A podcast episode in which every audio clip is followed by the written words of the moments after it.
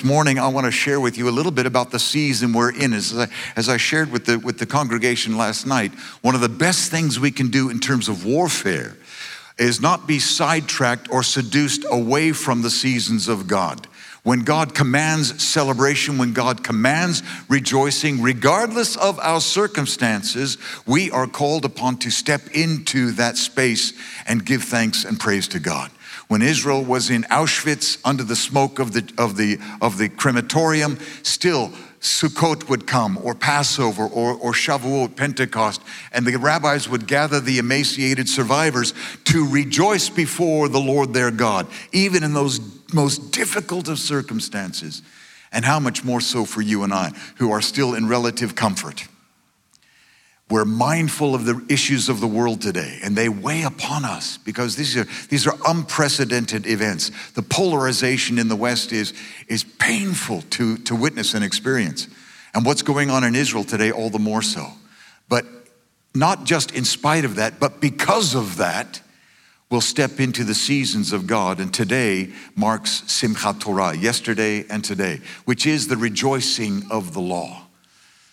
And so I want to bring you cause to rejoice for the gift of the Word of God. In synagogues yesterday all around the world, the Torah scrolls were brought out. As you know, here at Cornerstone, you've had good teaching on the calendar of Israel, but the Torah scrolls are brought out of the Holy Ark, the Aron HaKodesh, and danced around the synagogue in what looks like a Pentecostal revival meeting, if it weren't for the fact that they're not yet saved.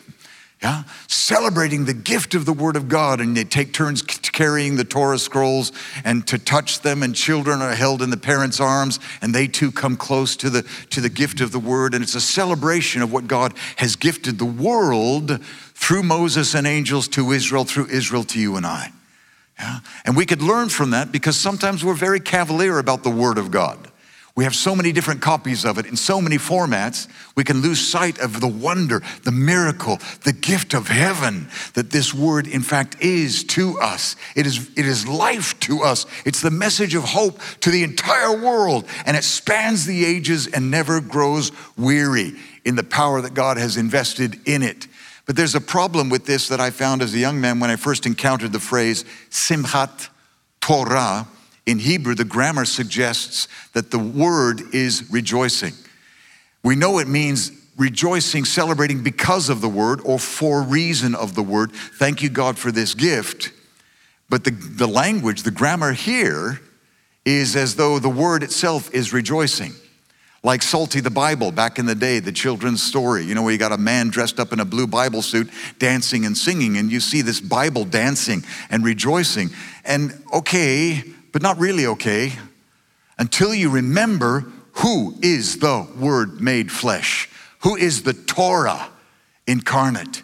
It is Yeshua, Jesus himself, yeah? And his name is the Word of God. It says in Psalm one thirty-eight, back it up one more. Thank you, guys. Let me just read that quickly. I will bow down toward your holy temple. I will praise your name for your love and your faithfulness, for all you have exalted above all things, your name and your word. Yeah, above all things, the name of God and the word of God, he has raised above all things in creation, to the point that at the name of Jesus, finally, every knee will bow and every tongue will confess. Yeah. And so when we get this picture of the word rejoicing, obviously it's speaking about the Lord Yeshua in the final successful conclusion of this redemptive adventure. And it is, in fact, his name as the Word of God. Thank you very much. Take it to the next slide.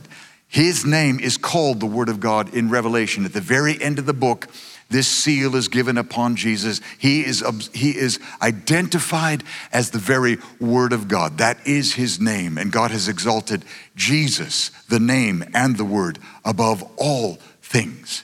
Yeah? And so it is Jesus that we celebrate this morning. Yeshua. God is salvation. And that is something you can declare over every circumstance of your life. We declared it this morning in song, I will get the victory. I will get the victory. God will turn that which the enemy meant for evil to good for those that love him and are called according to his purpose. We all say amen, but we're declaring, we're declaring the rule of Jesus, of this, of salvation, of deliverance over our circumstances and over the circumstances of the world, because ultimately it's not just about me and Jesus. I've been reborn, I've died to myself, I'm alive to God in Christ Jesus, and I've given a mandate now. And our agenda is the kingdom agenda. We have work to do. It's not just about surviving life on this side of eternity. It's about stepping into a role that God has offered each one, in fact, compelled each one to come into the role of watchman, of intercessor, of, of influencer, those that sow hope and life into a world that is desperate for what you and I carry. Yeah. And sometimes the maturing of that word requires a stripping away of the things of the world. And so the word is matured in the desert. And so in this image of the desert that you see behind me, there, the word in Hebrew for desert or wilderness is midbar. Everybody say midbar. Midbar, and in that word you find another word, davar, which is the Hebrew word for word. So in other words, the word is hidden in the desert. And it's in the desert, in the wilderness, if you will, metaphorically, that place where stuff is stripped away, where circumstances have conspired perhaps against you, where you feel yourself alone or abandoned or, or without resources at times. And we find ourselves left with only our relationship with God, and having everything else important stripped away, we find ourselves on our knees, sometimes weeping. And you know what? It becomes one of those precious times of our lives, because we realize everything's gone, but the testimony of the Holy Spirit within me tells me I'm still in love with him, and he's still in love with me. That is so precious. And those moments only come in the wilderness experience, where the word can be tempered, in the wilderness where there's no distraction, in the wilderness where the sound of a voice can travel very far for reason of very few obstructions, no distractions. And so God calls us into the wilderness as he did with his first chosen people, Israel. Yeah? And in Hosea chapter two, as in many verses in Scripture, we find God drawing Israel into the wilderness. And you'd think at times, well, this is for punishment. You've been naughty, Israel, so into the wilderness. It's like sending your child to their room. But that's not the case at all. This is God's mercy. This is God's passion to draw Israel aside for intimacy, so that without distraction, they can once again hear about his love for them and be reminded that they actually do love him. Yeah? And so, for instance, in Hosea two, I will punish her for all the times she deserted me, when she turned incense uh, to her images of Baal, when she burned it, put on her earrings and jewels and went out looking for her lover, says the Lord, but then I will win her back once again. I will lead her out into the wilderness and speak tenderly to her. God employs the midbar. He employs the wilderness experiences that Israel is experiencing right now, and that many of you experience seasonally. Those moments of isolation, those moments of what now? And you pause. And God reminds you, not only of his love for you, he, he, he needs no reminding, but he reminds you of your love for him. He brings you back to that sometimes weeping realization, I am in love with him, and I will have him whatever the cost. There's no escaping that. Yeah. So in maturing that, that wilderness experience, God too has preserved his word for us in the wilderness, in the deserts of Israel. And so here is a, a, a, a, a, um, a satellite image of the nation of Israel, with which you're very familiar. And it was in the area around the Dead Sea, in an area known as Qumran, that um, the word of God was preserved for a, an opportune moment in Israel's history. Go ahead and change that slide, guys, thank you. And then change it again. There we go, and change it again.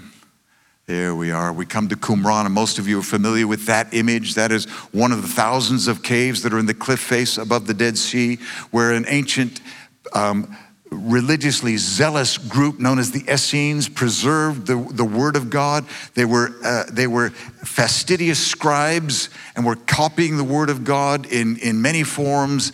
And uh, every word, every book of the Bible, that is to say the Jewish Bible, the Old Testament, had been found in the Dead Sea Scrolls uh, since nineteen forty-seven until today. All of them except for the book of Esther. Yeah. And I find this beautiful because it's almost like the Lord has a little smile. He's he's just enjoying himself as he as he reveals himself in this way. Why is the only book of the Old Testament that has not yet been found the book of Esther? Because Esther means hidden, and it remains hidden. In fact, Esther is the only book of the Old Testament where God's name is not found. It is hidden in the book. Using anacronyms, you find the word Yahweh, God's name, written both forwards and backwards according to the, the unfolding of events in that book, but it's hidden. And I find it just beautiful that of all the books that have been found, all of them, except for the book of Esther, have been discovered.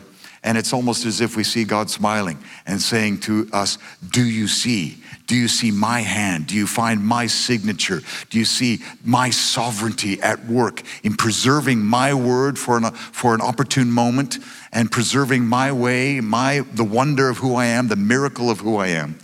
And so um, this word was found, again, Um, only in nineteen forty-seven in the caves of Qumran, a little shepherd boy bored throwing stones up into a cave. Here's pottery break. He goes up, finds papyrus. He brings portions down and begins selling them to tourists. And uh, the one of the tourists that he sold them to was Eleazar Sukenik, who was an Israeli archaeologist who recognized what he saw and began then the process of translating the Dead Sea Scrolls at a time that was so crucial in Christian history, because right about now, at the end of World War Two, Christian scholarship was leaning very left. It was going very liberal. And this word, this word of God was being treated not as divine and revealed, but rather as literature and history. And it was being dissected and uh, and explained away. And the thinking was, well, if... Uh, You know, compared to the original manuscripts, this will be very different because of all the mistakes the scribes would have inevitably made, all of the biases they would have brought into their copying. And so this is not the word of God, it's just interesting history and poetry and so on.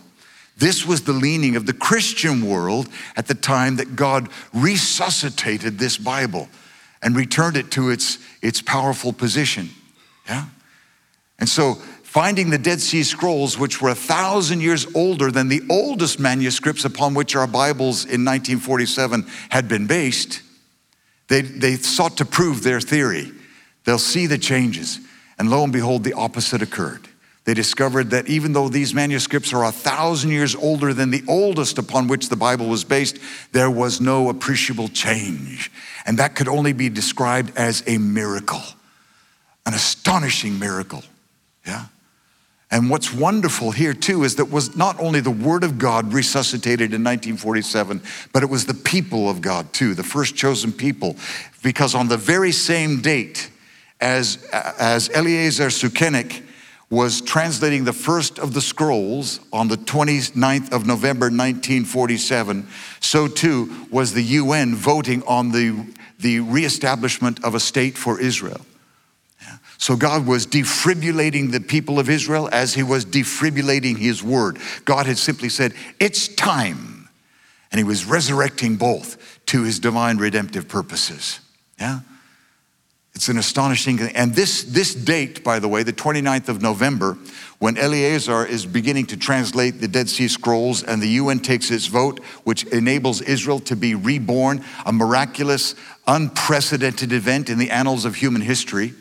This took place on a Shabbat, on a Saturday, the Jewish Sabbath. And the um, the scripture reading for that, um, absol- that ap- actual Shabbat was Genesis thirty-two through chapter thirty-six. And in there we see Jacob is told twice by the Lord, your name shall no longer be Jacob, it shall be Israel. And it was through his, his engagement and confrontation with his, his elder brother Esau that all of this transpires. and Israel is about to be reborn and uh, and go into, immediately this vote was taken, war breaks out in Israel with her elder brother, if you will, Esau, and the descendants of Esau. Yeah, so we see it playing out in the purposes of God. And in Genesis thirty-two and verse nine, the reading for that Shabbat, when this vote was taken and the word is being um, resurrected again, Jacob said, "O God, my father Abraham, and God of my father Isaac, O Lord, who said to me, what? Return to your country and to your relatives, and I will prosper you." So the word of God being spoken in every synagogue around the world on that Saturday, the twenty-ninth of November, nineteen forty-seven, was God's command to Israel, return to your land and to your people. And the vote was taken, and the word is resuscitated. And at that same time, again, God repeats his command to Jacob, your name shall be Israel. It's no longer Jacob. And five months after this vote was taken, we see Uh, David Ben-Gurion um, launching the state of Israel. This too was on a Friday. The sun is going down. The Jewish Sabbath is about to take place, and Ben-Gurion and the other leaders of the nation state of Israel come together quickly to, to vote and to declare the state of Israel in the wake of the vote that was taken some months before. And on that occasion, um, as they're taking this vote, um, they declare the nation of Israel, which had been declared in the Shabbat reading five months before. Your name shall be Israel, not Jacob anymore.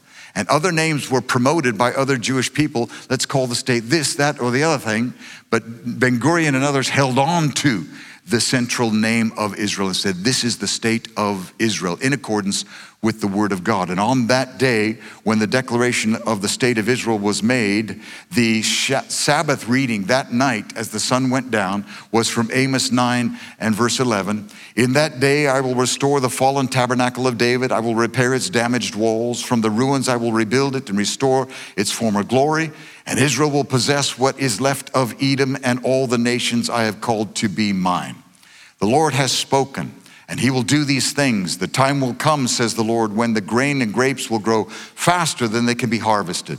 Then the terraced vineyards on the hills of Israel will drip with sweet wine. I will rebuild their ruined cities and live in them again. They will plant vineyards and gardens, and they will eat their crops and drink their wine.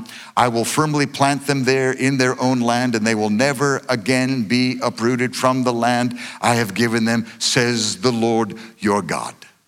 This was the promise of God being declared in every synagogue around the world on that Friday that Israel was declared a reborn state by the Jewish returnees into that land. And what I'm sharing, I'm sharing this with you, brothers and sisters, to rekindle in you a sense of wonder regarding the miraculous nature of this book. It's not just a collection of authorship and a collection of histories and poetry. It is the living, immeasurable, un, un, amazing word of God gifted to humanity. Yeah? And in, in making copies of this word, as you see the scroll behind me, the rules governing the copying of this word are so stringent, even down until today. And these rules apply to no other religious movement in the earth.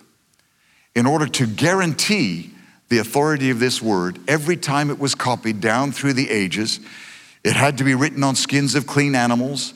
No one letter could be written, not more than one letter could be written from memory. In other words, you have an original copy here, you're the scribe, and you're copying it. You can't just see a word and then turn and write the whole word. You had to look each time. So it's not dependent on you, right? From Zechariah, not by might or power, but by my spirit, says the Lord. And so the rules govern the fact that respect and honor of the word will see to it that this is not copied in my own strength or in my own by my own memory. If a mistake was made, the copy had to be buried because inevitably the word of God is involved and a new scroll would be started. A space of one hair had to be, remain between each consonant. In other words, it was that exact. The, the, the scribe had to sit in full Jewish dress when he was making the copy, and he had to wash ceremonially in the mikvah every time he started. And some, some traditions tell us that every time before he would write the name of God, he had to go into the waters of uh, the mikvah to wash himself before he would write God's name. The, the, the pen he was using could not be newly dipped in ink while he was writing the name of Yahweh, the God's name. Why, why, why would that be? Because if you have too much ink, the likelihood is you might get a drop, and you can't risk that when you're writing God's name. An error as you write God's name. All of these issues, the, the scribe um, would, would count the numeric values of the Hebrew letters going up and down and across, and uh, every copy had to be exactly the same as the original. And in fact, this is what I find astonishing, is that the new copy now made was considered more authoritative than the original. Usually you and I, by logic, would say, well, the original is more authoritative. But because of these strict uh, assignments to the scribes of the day, each new copy was considered now more authoritative than the old. And the old would be, perhaps if it's worn out, it's now again buried ceremonially because it contains God's name. It's a living word, so it's treated as a, as a body. And the new copy is considered authoritative. And so, again, let that put paid to any ideas that this is somehow a man-made collection. Don't allow, renounce, and reject any strategy of the enemy that that seduces you into thinking uh, any kind of liberal approach to this living word. We do honor to the word. Yeah.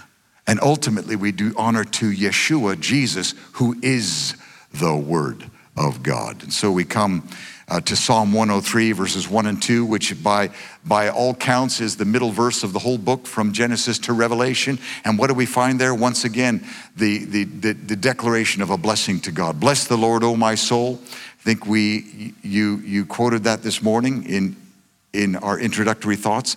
And all that is within me, bless his holy name. Anybody with a with a, a physical issue, put your hand over that issue right now this morning, and let's say that again together. Bless the Lord, O my soul, and all that is within me. Bless his holy name. And your, your body, the physical issues, the internal issues, the strife that you experience cannot bless God in brokenness. So let it be made whole in Jesus' name. And you command your body by the Spirit of the living God, into wholeness by virtue of the blood of Jesus that we've shared this morning. Bless the Lord, O my soul, and all that is within me. Bless his holy name. Bless the Lord, O my soul, and forget none of his benefits. And the very central idea of that central verse, of course, is bless the Lord, O my soul. Yeah? Bless the Lord, O my soul. Go ahead and put that up there, guys. Thank you. There. His holy name is the very center of all of this, yeah? And we see not only in the very center of the book, the holy name of God um, revealed, but also at the beginning and at the end of the book, in Genesis and in Revelation. Remembering that the name, Jesus' name, is the Word of God. And so at the very beginning of the book in Genesis, we have Genesis one one, Bereshit bara Elohim et hashamayim ve'et ha'aretz. And the central letter, uh, the, the middle word of that seven-word sentence with which you're very familiar, right? In the beginning, God created the heavens and the earth. The middle Hebrew word is et, which is comprised of the first and last letter of the Hebrew alphabet, Aleph, or, uh, Aleph and Tav, which in Greek is the Alpha and the Omega. It's a reference, if you will, if you're willing to see it by faith, to Yeshua Jesus, who is the beginning and the end. And so at the very beginning of the book, there resides Yeshua Jesus at creation. And at the very end of the book in Revelation, we find in Revelation one and verse eight, I am the Alpha and the Omega, the Aleph and the Tav, says the Lord God, who is, who was, and who is to come, the Almighty. And ultimately in Revelation twenty-two, again, behold, I'm coming soon. My reward is with me, and I will give to everyone according to what he has done. I am the Alpha and the Omega, the Aleph, Tav, the first and the last, the beginning and the end. He comprises all. All things are summed up in the Lord Yeshua.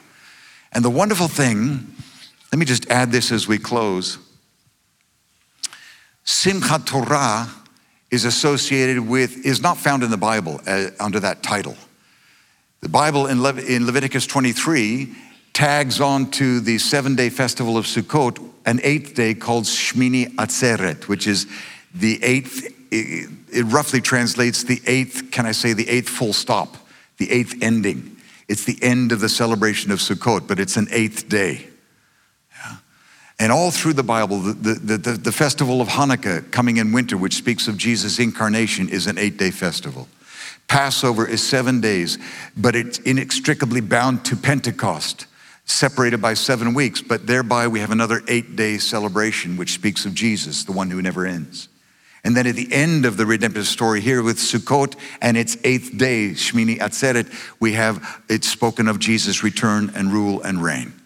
Yeah. But Simchat Torah has been, in Jewish tradition, associated now, brought into as a cultural tradition to Shmini Atzeret, the eighth day. And it's a celebration of the gift of Word of God. And there's, and it's a wonderful opportunity for us to remember what Jesus has done. And what I want to point out to you and remind you is, I remember years ago, I did a, a, a Sukkot, a, a Feast of Tabernacles here at Cornerstone, and we we we did a Jewish wedding. And I had a chuppah, a canopy under which a volunteer couple pretended to be a bride and groom standing in for Yeshua and his bride. And we had a, a wonderful celebration. But there's, because Sukkot is the wedding feast. Following the wedding ceremony and the consummation of the wedding, Sukkot is the thousand-year wedding feast of Jesus' millennial reign, when every nation will be compelled to go up to Jerusalem to worship the King during Sukkot, according to Zechariah chapter fourteen. That is a wedding feast that God the King compels all nations to, to attend for his son and his bride. Now, most of you, a lot of you are married. Some of you are still anticipating marriage, and may God bless you and give you wisdom as you navigate the waters between here and there, and, and be preparing you now for your, your, your helpmeet, your, your mate, whether they be man or woman. May they be perfect for you. But in the meantime, those of us that are married, I can tell you, the, I can remind you that the week before the wedding sometimes is the worst week of your life. Right? Because you've got the pressures from in-laws, prospective in-laws. You've got even your, your your your engaged partner. They have ideas about what a wedding looks like, and you've got your own ideas. And I tell you, as a man, frankly, by then, I was going, whatever it takes. Whatever color you want, big, small, whatever. I just want to get married. I just want to get married, right? And so let me let me put in context the, the present difficulties you might be experiencing in your life, and should suggest to you that they are really just the issues of the week before the wedding. See them in that light. Get your eyes up off your circumstances. Raise your gaze to your bridegroom who is anticipating the day in, with such passion, and he's looking to see the same passion reflected in the eyes of his bride. Don't become cavalier or downcast or forgetful. We're about to be married. We're about to have the, the wedding for which we were betrothed to Jesus two thousand years ago by his shed blood. Now the consummation of that is about to take place. Yeah. And so the wedding takes place, and now we come to the wedding feast. And I remember at my own celebration, we were raised up on chairs and danced around the field, and we, you know, I broke a glass, and we had singing, and we had a wonderful time. But at a certain point, I leaned across to my wife at the head table, and I said, "Honey, can we go yet?" Seriously, I said, "Are we done? Can we leave?" And she said, "Sweetheart, you haven't even thanked your parents yet." Yeah, I was a little bit silly. But where was my focus? All that time leading up to that moment, and now I want to be alone with my wife and show her what I prepare. I want us to begin now together. And there comes a time where it's time for that. And ultimately, I found the right moment.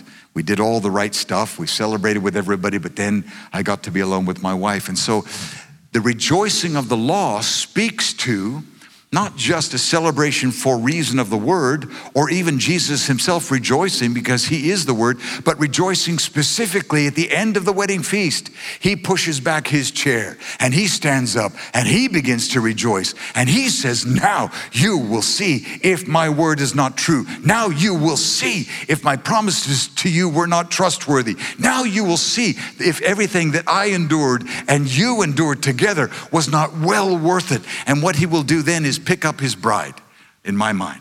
He's got her in his arms, yeah?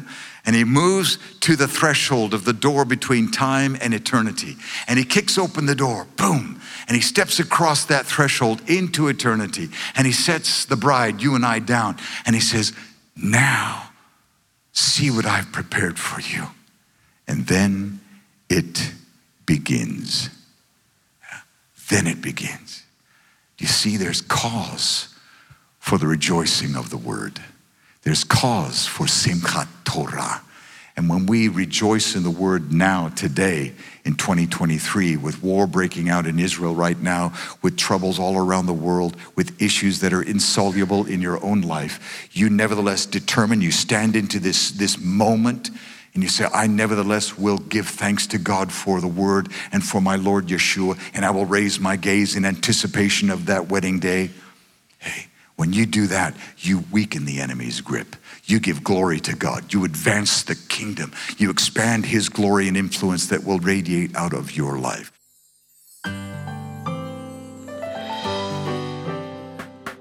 You've just listened to a production of Cornerstone Community Church. Please note that all unauthorized reproduction, distribution, or sale of the recording is prohibited. For permission to reproduce or distribute the sermon, please write into mail at c s c c dot org dot s g. We hope that you have been blessed.